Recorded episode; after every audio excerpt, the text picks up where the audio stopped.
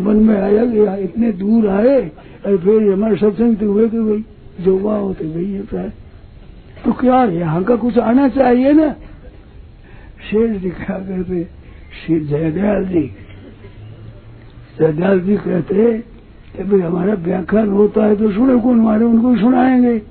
तो वो कहते थे एक दृष्टांत कहानी शेर, तेरे कौन जाएगा? है ऐसे पूछा कहानी छोड़ी तेरे तेरे कौन स्वीकार करेगा? तो वो बोली कि मेरे प्यार नहीं से मेरे बहन भाइयों को खिलाऊँगी।